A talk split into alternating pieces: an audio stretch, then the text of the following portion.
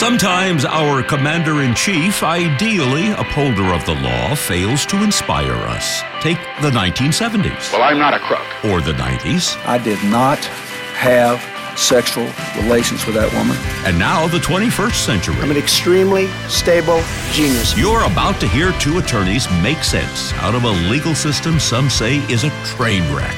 Here are Royal Oakes and Connor Oakes. This is Too Many Lawyers. This is Too Many Lawyers. I'm Royal Oakes. And I'm Connor Oakes. Two big questions on the docket, Connor. Number one, do red flag laws really work? They actually went for it, where a judge can take your guns away uh, if it looks like you're uh, a really bad guy. It worked in Florida, of all places. Topic number two What's the deal with all the special counsel looking into misuse of confidential documents? Do we re- couldn't we save some tax dollars by just having one special counsel look at both Biden and Trump? Probably You'd a bad think. idea. Probably a bad idea. And finally, at the end of the show, as always, the guess the verdict feature where Connor gets to uh, guess the outcome of a case. Today, the case of the world's ugliest union election. So let's get to topic number one. Do red flag laws work? So, in the wake of recent mass shootings, got very serious attention being paid, Connor, to the idea of a national red flag law. We've got 19 states with various versions of the law, including California, Illinois, and Florida. The idea is to let people who have reason to believe a gun owner may be dangerous they may file a petition in court asking a judge to hold a hearing to decide if a person's weapons should be confiscated. Gun rights advocates have pushed back on the idea. They say our ex spouses and frenemies and busybodies are going to clutter up the courts with meritless petitions designed to deprive people of their Second Amendment rights. But supporters of the laws argue that in the last decade, thousands of shootings and suicides have been prevented as a result of court testimony, resulting in a removal of weapons from people deemed by the court to be a danger to themselves or others. And as I say, there's pressure on for Congress to adopt a red flag law that would apply in all 50 states. I mean, it seems like kind of a no brainer to give people, whether it's cops or spouses or friends, uh, just people you bump into, the chance to go to a court and say, hey, I don't want another Parkland. I don't want another Sandy Hook. I mean, from your personal experience, Connor, you spent some time uh, UC Santa Barbara, and there was a horrific shooting there years ago, which I think inspired California's red flag law. Yeah, uh, in California, they're known as gun violence restraining orders or GVROs, but they've got a different name in every state. Um, uh, big picture, yeah, it's a good idea. I think that having a process, however that process looks, uh, where people can go to authorities and say, I think this person is a danger to themselves and others, that's uh, just as a framework, as an idea, is a good thing. And I think that's the sort of common sense gun reform that literally everybody across the aisle should be able to think about and be reasonable about. But unfortunately, the polarization of the conversation and politics is such that it's a very much of a zero sum game. And anytime you have a, a, a guns rights uh, issue uh, the, where the guns rights lose, um, the gun owners and the conservatives have to fight that. They have to fight that every single inch uh, and every single uh, step because they are telling the story that any and all regulation is uh, not allowed. Any and all regulation is a violation of the Second Amendment. That is a consequence of, uh, in this political polarization, which I am a po- very polarizing guy. Like I get it. I absolutely. that's my point. Is my thing. Is is how I. It's how I operate. Is that I'm polarizing. But the uh, you know the, the, the polarization is a direct result of um, the hardcore Second Amendment type saying, "I'm sorry, but there just can't be a constitutional uh, a gun uh, uh, law that restricts people's right to bear arms because the right to bear arms is so sacrosanct. It's and as yet, important as speech." The right? hardest of the hardcore gun folks recognize that Charlie Manson and certain you know felony convictions Right. and, and uh, domestic Yeah. violence crimes should preclude you from getting a gun. True. And I think there is common ground to be found there, even with the most extremes, because you're right. When you say Charlie Manson, everybody goes, oh, yeah, I guess there should be a way for Charlie's uh, neighbors to report him. But at the end of the day, my opinion on red flag laws is they might be able to solve some problems. They're not going to solve Parkland. They're not going to solve any of these horrible crises because they require uh, bystanders to have advanced knowledge of these terrible upcoming circumstances and be able to go into a courtroom and try to take these guns away from somebody. The problem in America is the instant accessibility of guns. And a massive number of mass shooters, a massive number of murderers, and people who commit suicide tragically are people who acquired weapons like in 24 or 48 hours before. There's no time for a red flag law to be enacted. The real problem needs to be, you know, waiting periods, restrictions on gun ownership overall, and background checks, and just reducing the number of guns in the population, which mathematically shows Yeah. reduces the number of deaths. Period. Not just gun deaths, but deaths overall. People who can't don't have access to a weapon are unable to commit suicide, and then later they realize, oh yeah, I'm glad I didn't do that. And we see your point in action in Fort Lauderdale, Florida, where the, you know they recently passed a red flag law, and just uh, several weeks ago, a 17-year-old uh, kid who had recently uh, attended a high school uh, sent a, an Instagram post saying to another student, "I just might come to your school and kill everybody." Well, they went to the authorities and they took the guns away, and then a background check was done, and it re- revealed that this guy who made the threat was facing 13 felony and two misdemeanor charges, including robbery, carjacking, and battery, stemming from previous episodes. He'd received a diagnosis of s- schizoaffective disorder, whatever that is, a condition in which patients experience psychotic symptoms, including hallucinations and delusions. Well, there's that what that is. So the question there is, you know, why would he have access to a gun in the first place. in the first right. place? Exactly right. On that, we agree. Hey, when we come back, we will address our second topic. What's the deal with all the special counsel looking into a misuse of confidential documents? But first, Connor's to tell you how to rate and subscribe to Too Many Lawyers. Yeah, check us out on your podcast platform of choice Apple Podcasts, Spotify, Stitcher, Podcast Addict, uh, whichever one you use. Uh, check us out, and while you're there, leave us a review, leave us a five star rating, leave us a comment.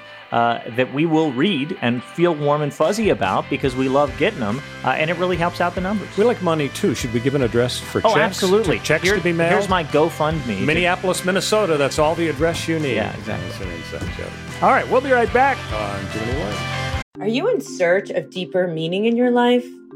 Longing to manifest your true desires and unlock your full potential?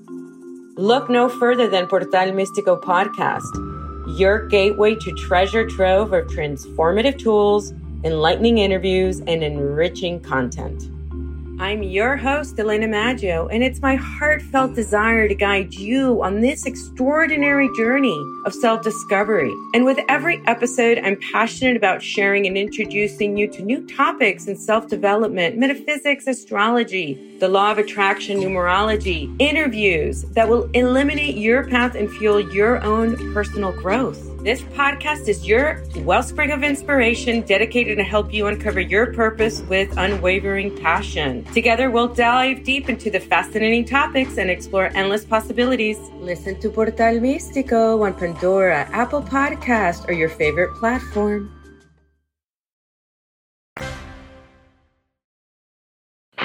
This is Too Many Lawyers. I'm Royal Oakes. And I'm Connor Oakes. So, question number two What is the deal with all the special counsel looking into misuse of confidential documents? We've got a, uh, uh, a Republican oriented assistant U.S. attorney type looking into Biden. And of course, that is uh, the decision by the Department of Justice in the Biden administration, picking somebody right of center to avoid the criticism of, oh, you picked a Democrat, and then he gave a big Right. whitewash. This guy, Robert Hur, is a Trump appointee, right? So there's the implication. Yeah, plus he clerked for Scalia and Rehnquist. So he's got some pretty uh, Oh, good yeah. street cred Conservative on the right side Yeah, yeah, of, yeah. of the spectrum. Uh, and uh, similarly, uh, you have the flip side in terms of the guy, uh, Jack Smith, who is going against Trump. So, so first of all, I mean, what the heck is a special counsel? Uh, Biden's DOJ has appointed two of them now. Uh, it is a he is a semi-independent federal prosecutor.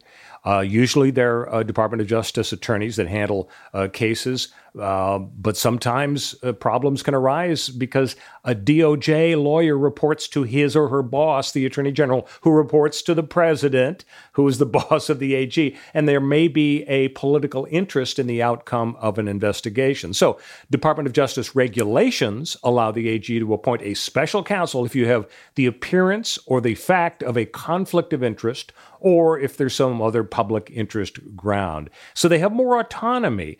But, uh, you know, Connor, they don't have complete discretion. For example, if they want to indict somebody, they can recommend it, but the attorney general can step in and say, you know, I, I really don't think that that's appropriate. They cannot be fired. They may not be fired as special Right. counsel unless they actually commit misconduct. So you, you'd have to have a for cause firing. At the end of the day, Connor, I mean, are people really going to trust a special counsel just because, oh, they were appointed to avoid the appearance of impropriety?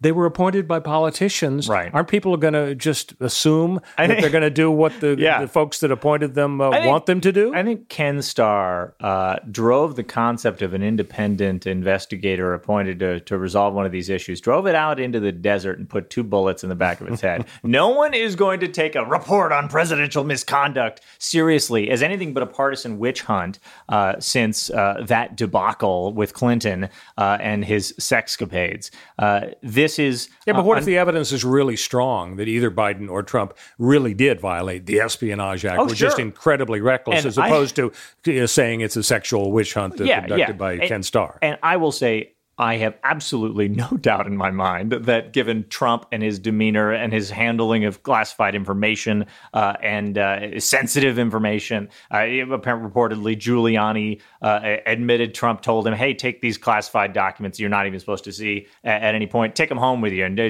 take a look over. You know, as my lawyer." Uh, Does Giuliani give him hair care advice too? Because you know, if, if we see hair dye dripping down uh, Right, the pres- ex-president's sideburns, we're going to know he's been listening to Giuliani. He's much too vain for that. And at the same time, I I, I also have no doubt that it's uh totally within uh, the realm of possibility uh, that, as it appears, uh, Biden was also mishandling. Uh, uh, uh, Classified information uh, by having it it as in his home, in his personal library, in his garage, at this room at his institute. Uh, these are probably, uh, given what we know about Joe Biden himself and what we know about Donald Trump himself, uh, acts of uh, a very different scale and very different, different type. Can one see Donald Trump saying, "I'm going to take these documents with me, and maybe some Russian oligarch is going to pay a whole lot for them"? Or, and can we say Joe Biden seeing, uh, see Joe Biden saying the same? Probably not. I'm not a big Joe Biden fan politically uh, on some fronts, uh, but I don't think he's that kind of person. But that is the sort of thing these these counsel have the power to investigate, and I think that by distancing oneself in any way, Garland in this case has actually insulated. Right, he has actually insulated the uh, the the investigation uh, at least uh, by a step. And what more can he do but insulate it by at least a step? I mean, we can't criticize it. We can't say, well, because special counsels are so tarred by the concept of a Ken Starr style political witch hunt, uh, therefore don't use them anymore. I mean, when it's appropriate, what you've got to do is appoint somebody who has uh, more autonomy and can only be fired under certain circumstances, so that people uh, trust that the outcome of their uh, their uh, investigations is not at the point of a gun, where they say, "Hey, we'll just remove you if you don't say the thing that we want." Right? That is not a bad concept. It's not a bad idea. In this case, is it going to build public trust? No. I think that Biden's mistake with these documents is unfortunately going to undermine uh, the reality that Trump's mistake is almost certainly much much worse. But it, or intentional. I should I say mistake, but perhaps intentional. Who knows? But I mean, i- at the end of the day, is this going to change 2024's math? Is this going to change the electoral map? Are there any Biden fans out there who are going, "Oh my God, I thought I loved the guy, but instead he's got these confidential documents"? Right. And this is the same argument we were making about Trump before. Did anybody flip? Uh, on Trump because he had confidential documents? Well, Probably and not. we don't have a crystal ball, so we don't know how Oh, it's going to play out. do you? Well, Yeah. then shine it up and let us know, well, it's Nostradamus. plastic, and I shake it and it says check back later, but it's still it's a snow know, globe. Yeah. The thing is, Republicans are.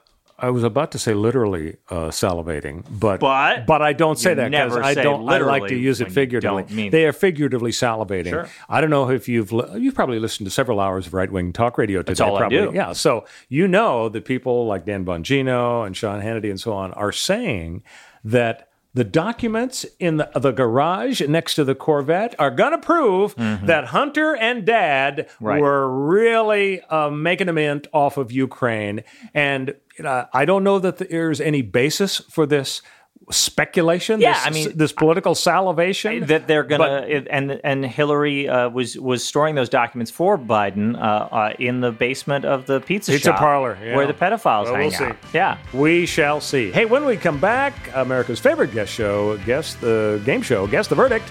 Connor is going to talk about the case of the world's ugliest union. Are you in search of deeper meaning in your life? Longing to manifest your true desires and unlock your full potential? Look no further than Portal Místico podcast, your gateway to treasure trove of transformative tools, enlightening interviews, and enriching content.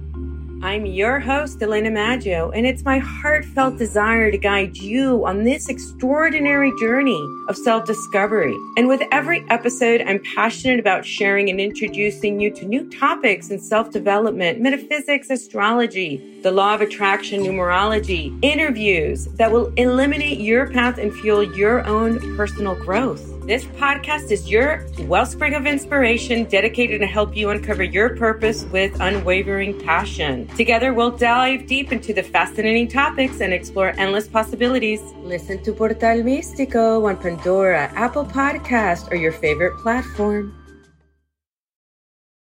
Elections, so stick with us.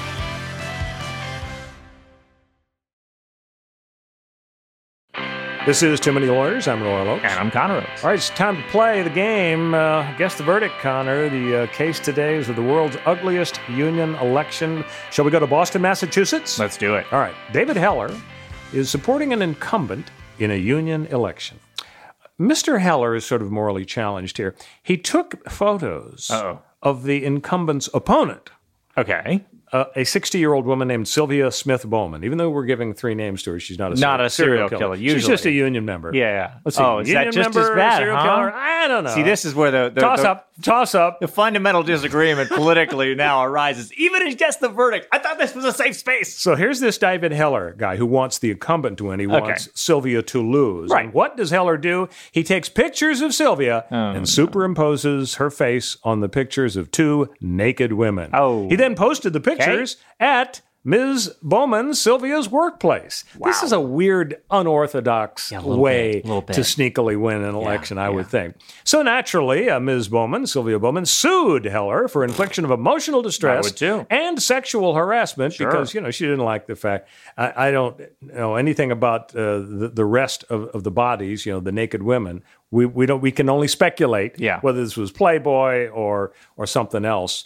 But she was not happy, and she sued. Naturally. he defends his actions on First Amendment grounds. Oh, good argument. we're in. America, aren't we? We're not, we're not in Russia. I thought should- this was a free country. Yeah. So, uh, how do you think this uh, Titanic Man, trial? this is good uh, stuff. People will turn people will turn any conflict into a knockdown, drag out battle for the soul of a nation. I mean, good God, Eh, how how can you possibly lose perspective to such a degree that you think that this conflict over you know being a union rep or whatever is worth destroying your life? Like, what are you doing? Destroying your reputation? Just, eh, to say nothing of Sylvia's life. right. Of course, the guy goes down. I mean, not only is it uh, you know sexual harassment because they're images of a sexual nature, and he's posting up her her her face on it. Uh, not only is it intentional infliction, not just negligent infliction of emotional distress, but intentional. I mean, what else but this you know emotional It's hard distress? to chalk that up to an accident. yeah, what else could it be? You know, but intentional infliction. I meant to put your face on the on the bodies of Dolly Madison Right. and Martha Washington, Right. and there was a mix up at the plant. Yeah, exactly, exactly. Where they are members of a union at the plant, of course.